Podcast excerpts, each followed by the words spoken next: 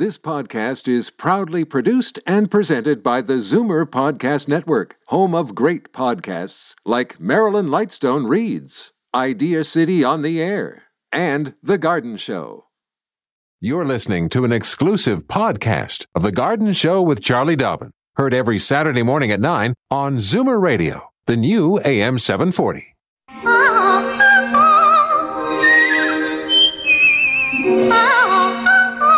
Welcome, friend, to our weekly garden party. We hope you brought along your questions because it's time to dish the dirt. On The Garden Show with Charlie Dobbin, exclusively on Zoomer Radio. Well, good morning. I'm Frank Proctor, the sous chef of the garden, all set to check in with our master gardener, Charlie Dobbin, who is in her lovely new home in Prince Edward County. Well, hi there, Charlie. Well, hello there, old timer. Did you have fun? Did you have a fun day yesterday? yeah, well, well, thank you for that. Yes, indeed. Uh, yesterday, I celebrated my 78th birthday. Had a great day. Had a visit from my youngest son, Toby, and his family. Did your older son, Kelly, the policeman, have a chance to pop out? No, unfortunately, both he and his partner, Kitty, who's a nurse at St. Joe's, they were both working yesterday. But we had a nice chat on the phone, which is nice. Oh, good. And did you get my happy birthday note? Charlie, I did. As a matter of fact, I want to thank all the station folks in particular who took time to wish me well. And I've just got to give a shout out to one guy in particular, Gene Stevens, our music director and host of Vintage Favorites on Sundays. He sent me a terrific note saying he listens into the Garden Show faithfully every week. You know, Gene used to be my boss many years ago in St. Catharines. Gene is great. Actually, Gene is the one who hired me to do the garden show here on Zoomer Radio. A very wise move. all yeah. those years ago. it's a long time ago. Um, so tell me, Mr. Proctor, so due to your advanced age, do you require me to speak louder or slower or, or even add a descriptive term like the venerable Mr. P? no, uh, Frankie is good enough. Thank you. now, tell me, Charlie, have you been to a garden center yet? No, no, and double no. I'm waiting for the crowds to thin out.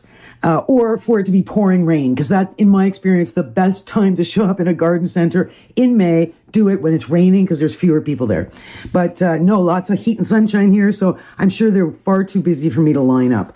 Uh, I have been busy transplanting, though, uh, a bunch of seedlings that have been coming along nicely, getting them into bigger pots.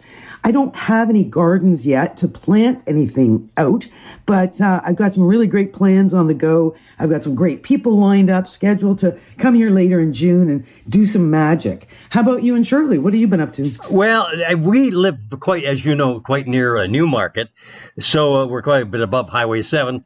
And Shirley says she won't do any planting until June arrives. Apparently, we're always guaranteed to have at one, at least one night where uh, frost is a problem. Yeah, I can see that. Yep.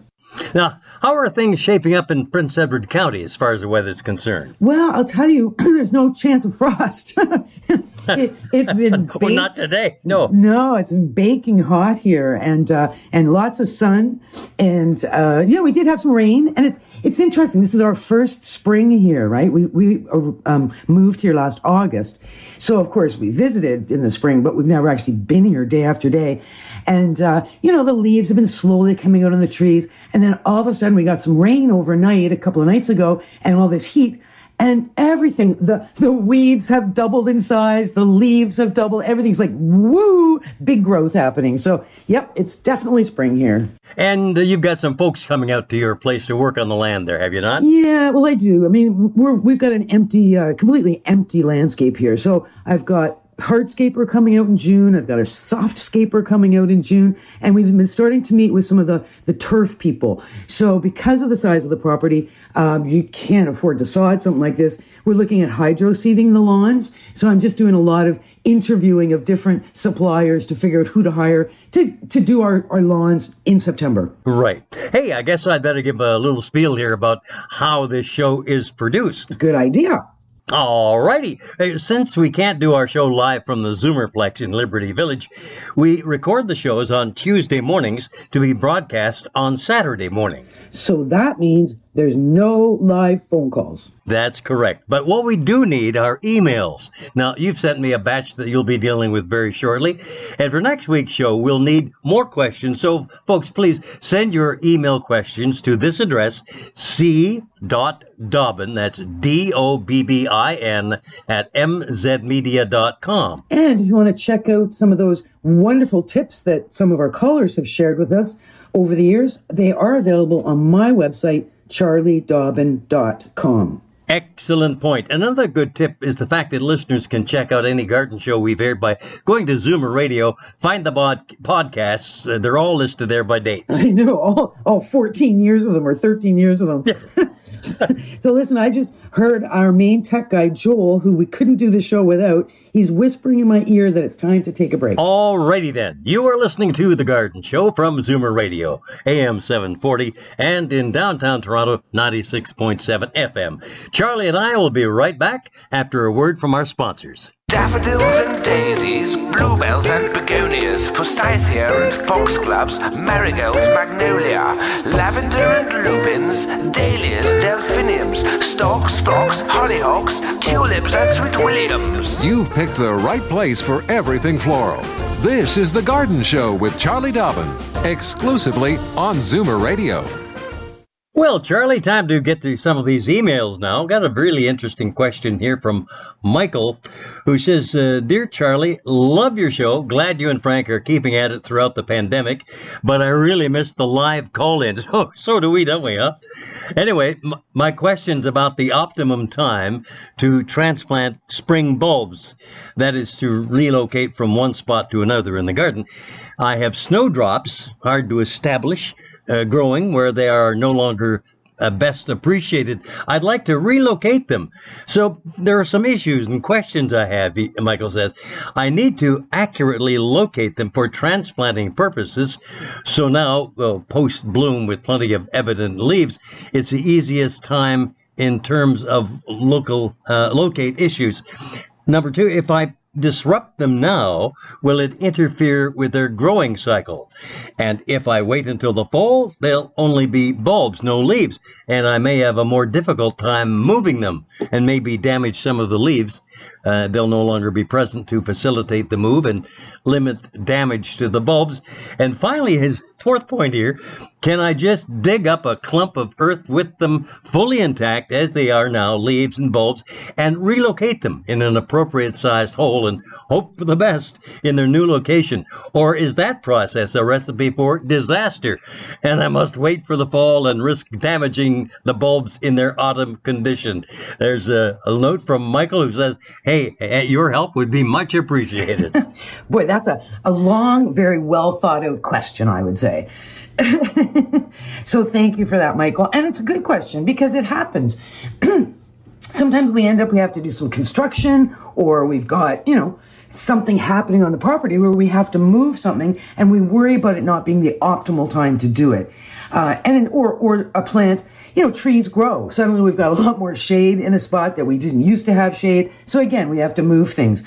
When it comes to these bulbs, I think his his final idea, uh, point number four, the idea of digging up the big clump of earth uh, with the bulbs in those in that clump of earth and then moving it and popping it back into the ground in a pre-dug hole. That's probably your best route to go because you, you want two things to happen here. You want the bulbs to maximize the amount of photosynthesis that they can do before they go dormant for the summer. That process takes six to eight weeks. So the green leaves will be green for a period of weeks, but they'll slowly turn yellow and slowly just disappear. So that's why transplanting in the fall is so tough to do. So uh, you have, uh, I would say two options. One is the idea of digging up the clumps of earth with the green leaves, very obvious, and the bulbs in the clump, move them or wait until they're just starting to almost disappear. So the, the leaves are yellow, but the leaves are still there.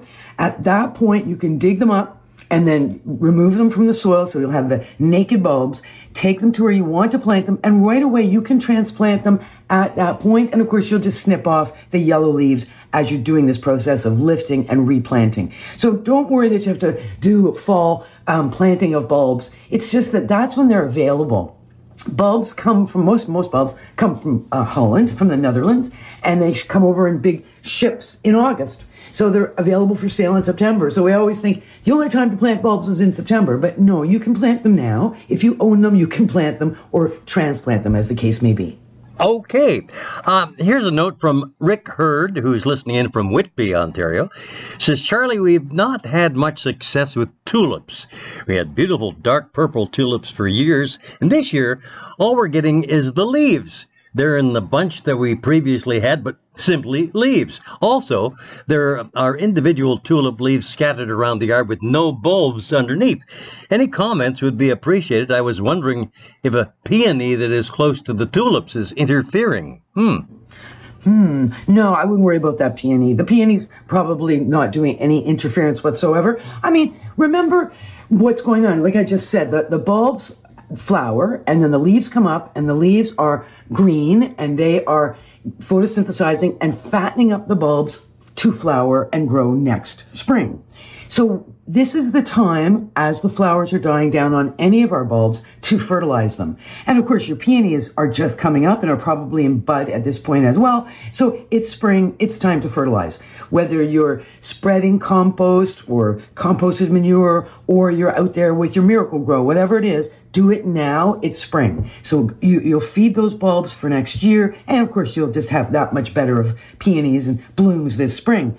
So why would this be, uh, you know, we went from dark purple tulips to suddenly nothing but leaves. I'm wondering if maybe it, it is that lack of nutrient that they just have not, those bulbs did not fatten up from last year. I'm wondering if perhaps last spring, Rick and or his partner got too excited to get rid of you know, tulips aren't that pretty as they're, the flowers are great, but the leaves are not that pretty. They're green and then they, they get very pale green and yellow and streaky and not pretty at all. So sometimes I, people get impatient. They cut the leaves off too early. So I'm wondering if maybe that happened, which again affects the ability of the bulb for the following season. Or could it just be that it was so wet? last fall, there could have been some rot. If you've got a really moist area or poorly drained soil, bulbs will sometimes rot if it's just wet. And we had a very wet spring last spring. We had a very wet fall last fall. So I'm just wondering if maybe that's what's happened there. So you know what? Uh, fertilize for now. Uh, if you want to, dig down and see what's going on. Check and go under one of those leaves and dig up, see what you can find, what the bulb looks like that's down there. Is it just tiny and immature, or is it truly uh, just kind of shriveled up and disappeared? So that's my best suggestion for a, a puzzle like that. Okay, thank you, uh, Rick, for that question. And uh, we're coming up to our next little break here on the show, but a reminder that we do need new questions, uh, and you can offer them up via email. Please send your questions for next week's show to c.dobbin, D-O-B-B-I-N, at mzmedia.com. All right? We'll look forward to hearing from you. Thank you very much for tuning in. I'm Frank Proctor. Charlie and I will return in moments here on Zoomer Radio. Don't change stations just because the weather changes. Garden tips and advice all year round. This is The Garden Show with Charlie Dobbin, exclusively on Zoomer Radio. Well, Charlie, we've got a lovely note here from Leslie Morgan in Brampton. says, "Hi, Charlie. Uh, how is the best way to look after or hibernate my Easter lily and poinsettia to get them to bloom again? Can I put the lily outside?" And she adds, "I have not watered them for over a week now." And that's from Leslie in Brampton. So, okay, okay, Leslie, get your watering can right now and water those poor plants. there, there's a photograph that, that Leslie included with her email, and look how sad they are. They're like bone dry, these poor little plants. Yes, you, you can't force them into hibernation or dormancy at this point. Um, the, the lily wants to grow. It has green leaves, just like those tulips we were talking about. Green leaves need to be allowed to remain on bulbs to fatten the bulbs up for next year. So get some water on that lily. You know, obviously let it, don't let it sit in water, but thoroughly moisten the soil, let it drain out, and for sure get that outside and plan to plant it outside. You could plant it today if you wanted to, um, or uh, personally, I would wait. I would wait until all the leaves have turned yellow. It's still going to be a couple of weeks yet. Once it's completely dormant, because as it starts to turn yellow, you're not going to water it as much. And eventually it's completely dormant, all yellow, cut off all the yellow, and then bury that bulb outside. And you're going to bury it down a couple of inches under the surface of the soil, pointy end up, well drained location, lots of sun in the spring, and it should come up no problem next year and bloom for you in your garden. It won't bloom at Easter, it'll bloom a little later. Usually lilies will bloom in June. So, of course, the Easter lilies we get at Easter have been forced to grow and bloom for Easter, and they're all grown in greenhouses.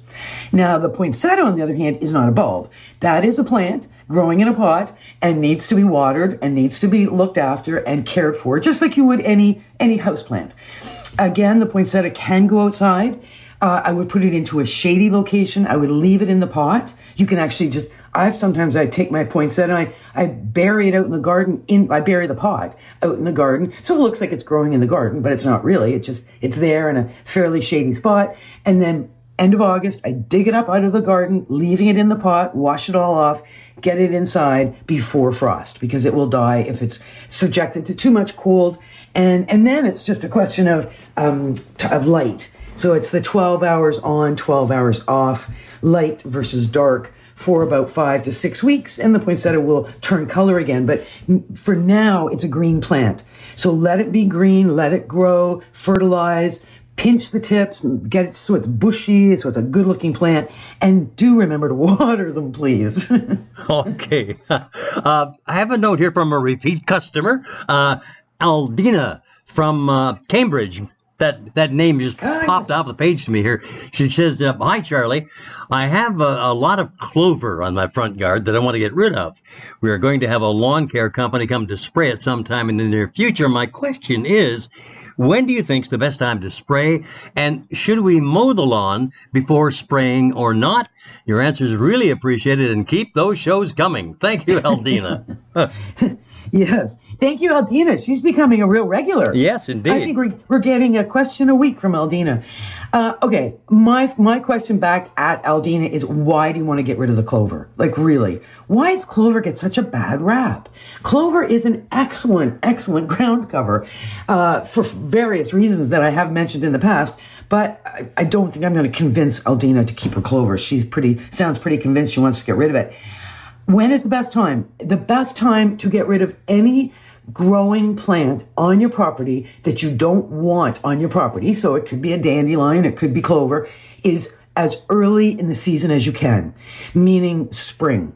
The earlier in the season, like now, the, the plants are young, the leaves are soft, the growth is soft, the um, there's lots of vigor in the plants, but the, because they're not sort of toughened up by extreme drought or extreme weather of any kind, they are at their most susceptible to die if treated with appropriate chemicals to do so, if that's what you want to do. Uh, what the lawn care company would be using, I do not know. Uh, but here's a couple suggestions on how to get rid of things. For and I've mentioned this before, the, the suffocation idea. Is it possible that you could put a tarp over top of where that clover is? Nice, like first you would mow everything low. You would cover the areas where the clover is and literally block the light and block rain and block air and everything from those plants and they will die. So that's a chemical free way, free way of killing anything that's in your garden that you don't want there is suffocation. Uh, we also call it solarization because the sun is beating down typically on the tarp and baking what's underneath and, and killing as well.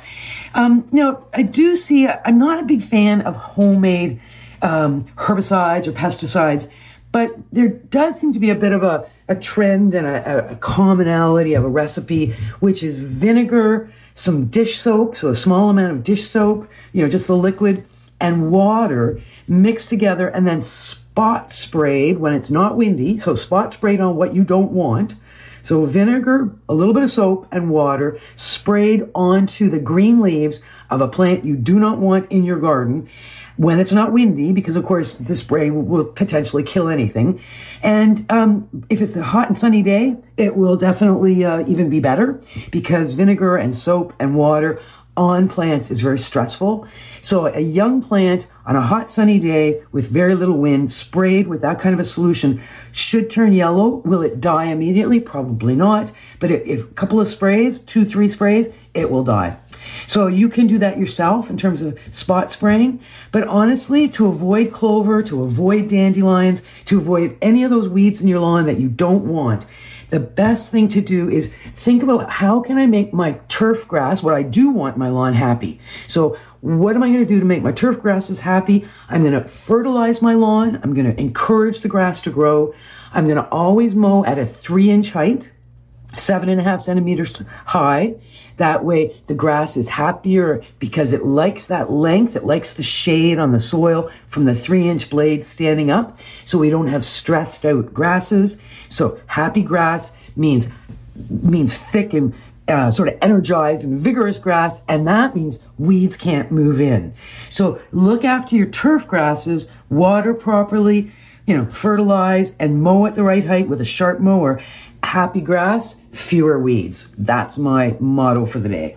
Okay, and you know what? I agree with you, Charlie. I r- rather like clover on a lawn, but uh, there, as you said, uh, Aldina probably just is not going to be convinced to leave that alone. uh, have a note here from uh, Gord Nichols.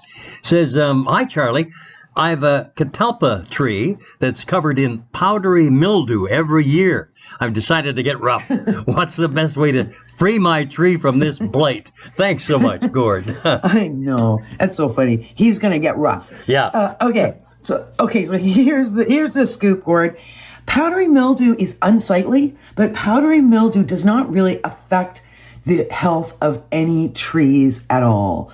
It's not a, a, a big deal. It's not going to kill the tree. Yeah, okay, so the leaves are a little like not very pretty, but so it goes. That like I said, there's no no chance that that powdery mildew is going to kill the trees. So okay, main thing to remember when we do have that's a mildew, right? Powdery mildew is a mildew or a fungus uh, on the plant. So what can we do to avoid fungal diseases on our plants? If we're in a position to be buying and planting anything in our gardens, always look for varieties that are resistant to diseases like powdery mildew. You know, catalpa is, is a tree that I don't think of as being highly susceptible. And yet, if you were starting again, you would probably want to look for a tree specifically that is resistant, so genetically resistant to powdery mildew. Remember as well, we get, we have mildew and fungal problems when plants are crowded together. When we have poor air circulation or poor sun penetration into plants, we end up with mildew problems. You know, lilac seems to happen. Now, the environment also helps. High humidity, hot temperatures, lots of rain, lots of gray skies will also contribute to mildew problems. So you can't control the environment, but you can control air and sun penetration into your plants. Um, and remember as well, avoid one of the ways to avoid fertil- mildews as well is do not fertilize unless a soil test indicates that you have some kind of nutrient deficiency. Because what happens, of course, is when we do fertilize, we uh, encourage new growth. So we get lots of young shoots. So that's the, you know, very sweet, very succulent, very soft growth. So I was mentioning earlier to, you know, our tulip growers that it's good to fertilize because you want to encourage those bulbs to fatten up. But the other, the flip side of that coin is when we do fertilize, we get soft new growth, and it's the soft new growth that is most susceptible to any of the mildews and aphids as on as another aside. So keep that in mind. You know, there's a, a cost benefit to almost everything. So fertilizing has its its upside, but the downside is that we do end up potentially uh, creating an environment where the, the mildews will grow. So in, in the case of Gord, I think it's really open things up. I think you got to do some thinning. You've got to open it up so there's better air circulation within that tree or around that tree to avoid the mildew in the future. Alrighty? Okie dokie. Uh, just a reminder, you're listening to a show that was recorded last Tuesday morning. And how it goes is that uh, on Monday evenings, Charlie sends me all the emails that you folks have sent in, so I have a chance to print them off. And I always look forward to a little comment from Charlie with a question. And our question on this one says, Charlie adds, this one is a riot. okay, so it actually comes in from Keith from North Lake Tahoe, California. Says, um, Hi, Charlie. I have a corn plant that was getting too tall for my sunroom, mm-hmm. so I cut off the top and put it in my fish tank. The roots are getting long and white. They're very happy with the fish waste and oxygen from the air stone. My question is, how do I transition this into soil? Oh, there you go. that's that's a great one, eh? It it's is. a very good question. We have never had that question before. I love it. I love new new stuff. All right, so um, Frank, I don't know if you've ever heard of aquaponics. You ever heard of that? Aquaponics. Uh, g- growing things in water. Well, correct? that's hydroponics. So hydroponics is growing things in water. Oh, uh, aquaponics is growing things in fish tanks. So, well, not necessarily. So what it is, it's as you know, fish are swimming around in their tanks of water and they're uh, defecating into the water. Uh-huh. Well, of course, there's nitrogen and well, there's nitrates in what comes out of them, and if there's plants growing in that water, the plants can utilize the nitrates that are in what the fish is, is um, emitting. So it is kind of a, a, trend. A lot of it's you can make a kind of an interesting cycle where the and the fish and the plants and everybody's feeding off each other. It's quite a nice little symbiotic relationship. But um, for Keith's purposes, you know what I would do? I, I wouldn't worry about it at all. I know I I have believed and been told and learned way back at university that when you grow a plant in water, the roots that will grow in water are different roots than what will grow in soil. So that if you do try to uh, transition something from a water based uh, jar or fish tank into soil, new roots are going to have to grow. And yet, uh, in my searching this out uh, lot yesterday, I can't find any uh, real proper academic papers on that being the truth at all. So what I would do is find yourself a proper sized pot. So remember, you know, you don't want to give it a big massive pot. You want to get a proper sized pot. Make sure there's drainage holes, of course, in that pot. Pre-moisten some potting soil. Uh, fill, you know, some potting soil into the pot. Get that plant, that Dracaena, that corn plant, out of the fish tank and into the pot. Of course, fill in the spaces around the roots with your nice, moist, fresh, sterile potting soil. Press it all together gently and water really well. So watering really thoroughly is going to get water into the air spaces between all those particles of soil and, and really settle those roots in and make sure water runs out of the drainage holes of the pot. And of course, then don't let the pot sit in water. Dump the saucer out after 10 minutes or so. And then your challenge is, is to take that newly potted corn plant and put it in a spot in your home where the light levels are similar to what they were in the aquarium.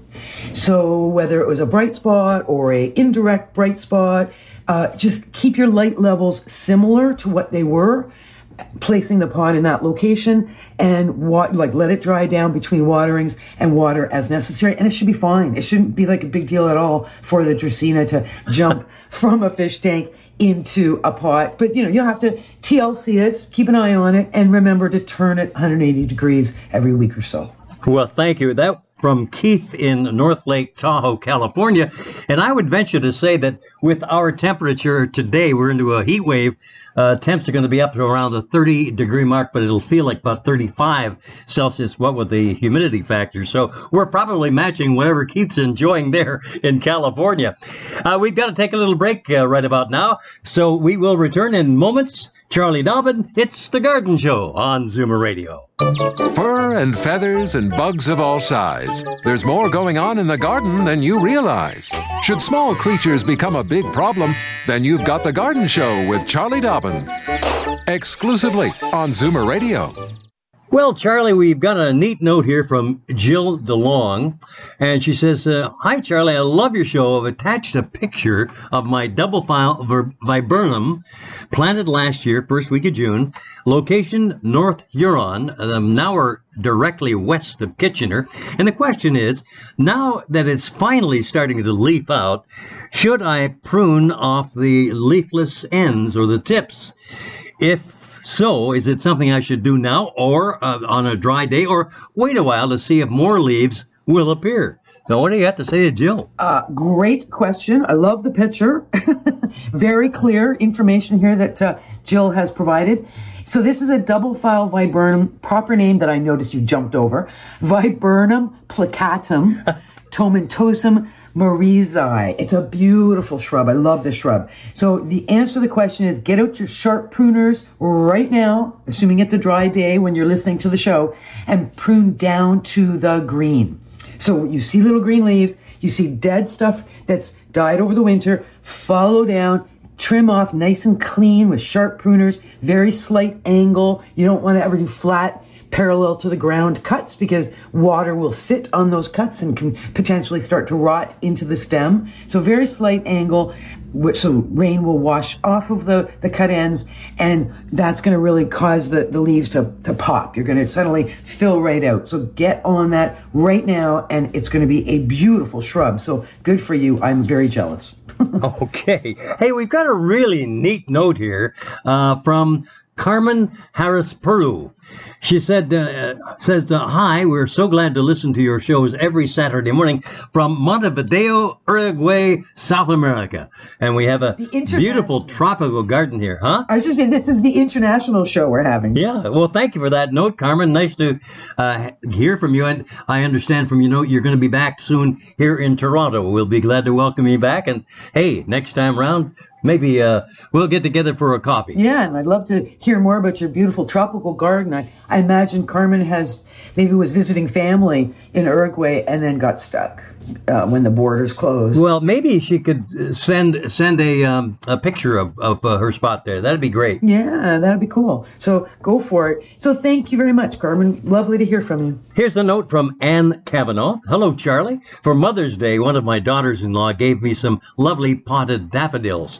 What do I have to do to make them bloom again in my garden? Thank you, Anne. All right. And good question. Well, I imagine the daffodils have finished flowering. So again, you're going to keep those daffodil bulbs alive with green leaves for six to eight weeks after they finish blooming. You're going to water as appropriate, uh, put them in a sunny spot, either in a window or outside, and allow them to do their thing. Slowly but surely, the green leaves are going to turn yellow, and at that point, you're just going to tuck them somewhere out of sight and forget about them for the for the rest of the summer.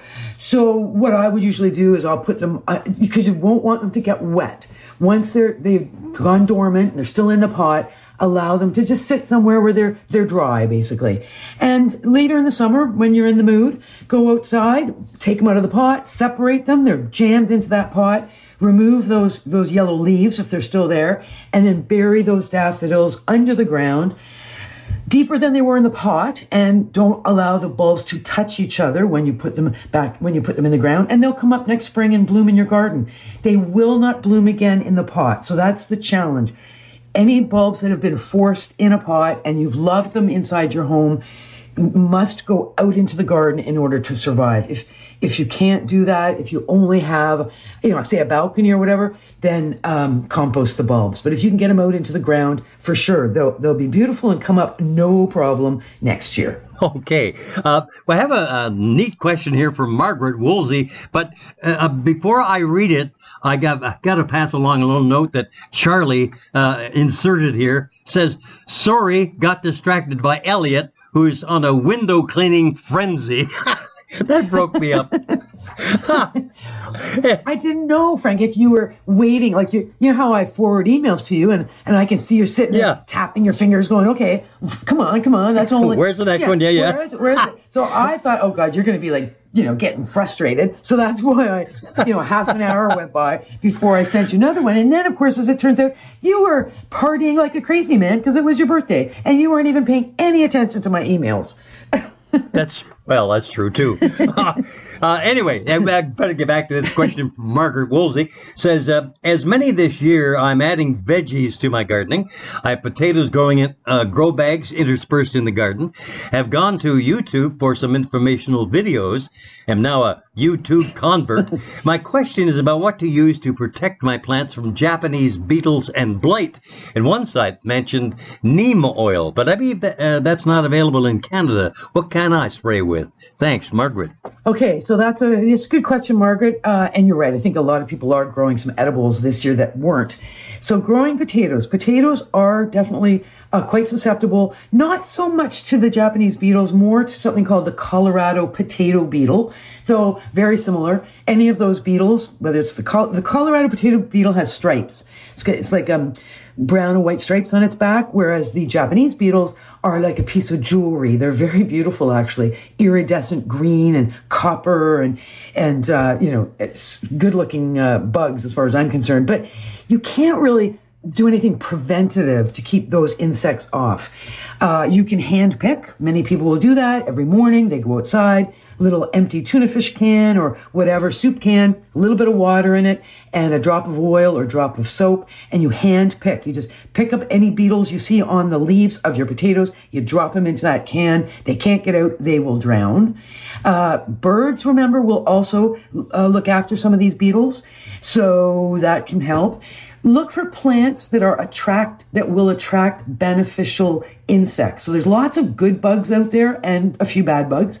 Alyssum is a, a flowering annual that's an excellent, excellent um, attractant for beneficial insects. So consider uh, planting some plants like that around your potatoes. Um, bottom line, if you are going to spray, if you do see that you're just overwhelmed with some of these beetles, you can try spraying something like Bug B Gon, but spray early in the day at dawn or at dusk. Uh, and the idea is that you don't want to harm any beneficial insects that could be on your potatoes. So you're going to spray very early or very late with something like Bug B Gon. And then my other suggestion is floating row covers. It's kind of like cheesecloth. You, you run it uh, over top of the plants. And of course, it goes down the sides. People often use little, um, uh, sort of almost hoops to hold the covers up above the plants and air can get through sun can get through uh, rain can get through but bugs can't get through and it is an excellent way to protect some of our more edible plants so uh, yeah just visit those potatoes often a couple times a day and hand pick Okay, uh, we're up to our next break here, final break of the show, as a matter of fact. But uh, Charlie Dobbin, our master gardener, will return in moments here on Zoomer Radio. Daffodils and daisies, bluebells and begonias, forsythia and foxgloves, marigolds, magnolia, lavender and lupins, dahlias, delphiniums, stocks, phlox, hollyhocks, tulips and sweet williams. You've picked the right place for everything floral. This is The Garden Show with Charlie Dobbin, exclusively on Zoomer Radio. Well, Charlie Dobbin, I've got a note here from Joy Lambert. And uh, you said, yeah, another potato question, laugh out loud. Dear Charlie and Frank, yesterday we planted potatoes, tomatoes, and the first rows of corn. Then it rained this morning just to water them down. Lucky us. My problem is the darn potato bug, which emerges up the stems as soon as any sprouts show through the earth. I've tried collecting and drowning the little devils, but that's not a great way to spend your summer. We also tried diatomaceous earth with no help. Hmm. Please discuss. Uh, oh, she says I'm Frank's friend from Virgil. I, I think I met Joy at the Virgil Stampede, which is a little town just uh, outside of St. Catharines. Yeah, indeed. I love it. The Virgil Stampede. Yeah. That's like Hol- Holstein, Ontario. They have they have cows. That's right. so, uh, right. Okay. So, Joy is asking the exact same question that our last question from Margaret was planting potatoes and what about those potato beetles. So Joy indicates she has the diatomaceous earth should work on the grubs or the the little see before the Colorado potato beetle becomes a beetle, it is a smaller, softer uh, animal that is should be able to be annihilated with diatomaceous earth. So that is worth putting on the soil around the stems of the potatoes when they're young to try and control the potato beetles when they're young. But you know what? I go back to what I just said to Margaret, right? Hand pick, encourage birds, encourage uh, plants, And bottom line, maybe some floating row covers might work for joy as a way to truly, truly protect those potatoes. Um, but also going back, I never finished my, my full answer for Margaret was worried about blight because she saw on YouTube that potatoes will often get blight, which is a fungal disease. So just a, a quick update on that. What does blight look like? It's when you get brown, black spots on the leaves. So this is not at this time of year. This would be later, more like July. It does spread very quickly if this fungus arrives in your garden. As soon as you see anything that looks like blight, cut out the diseased foliage do not keep it on the property. Do not put it in the composter and do not um, use your contaminated pruners. If indeed you are using pruners to cut out diseased foliage, make sure you're cleaning those pruners in between.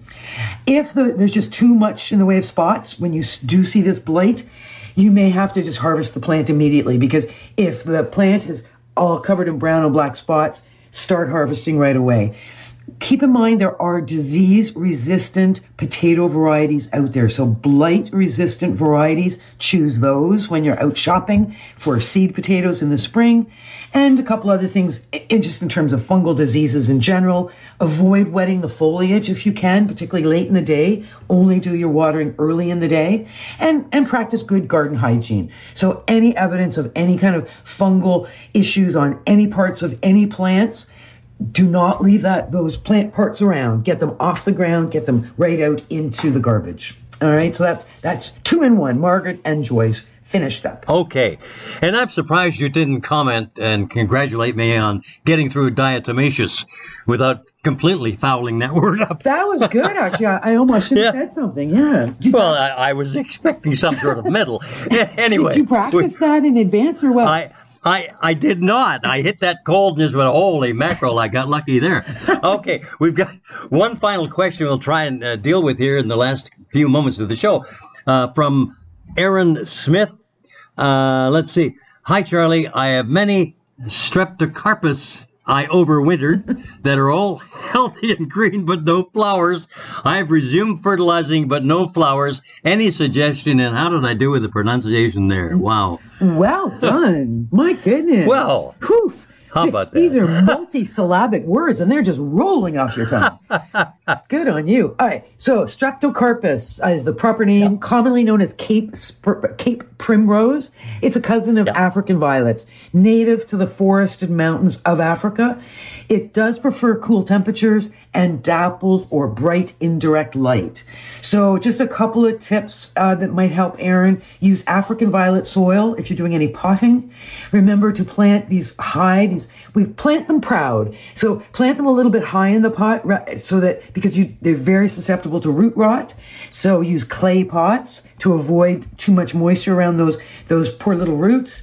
Consider a tray of gravel underneath the plant as a way to add humidity in the winter so you keep water in the gravel. Plants are sitting up on top uh, and you've just got that extra moisture around the plants. When you do water, water with lukewarm water. Don't get the leaves wet ever.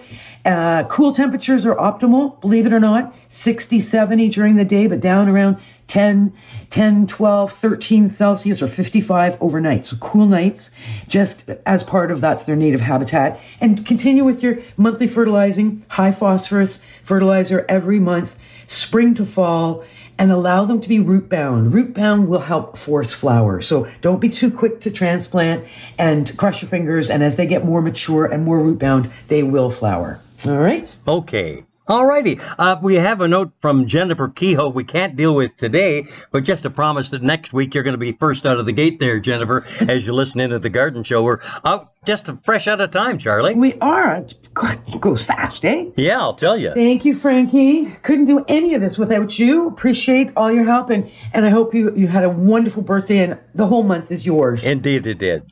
Thank you. And thank you, Joel. Couldn't do any of this without you. Keep those email coming. c.dobbin at mzmedia.com. See you all again next week. This has been an exclusive podcast of The Garden Show with Charlie Dobbin. Heard every Saturday morning at 9 on Zoomer Radio, the new AM 740. This podcast is proudly produced and presented by the Zoomer Podcast Network, home of great podcasts like Marilyn Lightstone Reads. Idea City on the Air, and The Garden Show.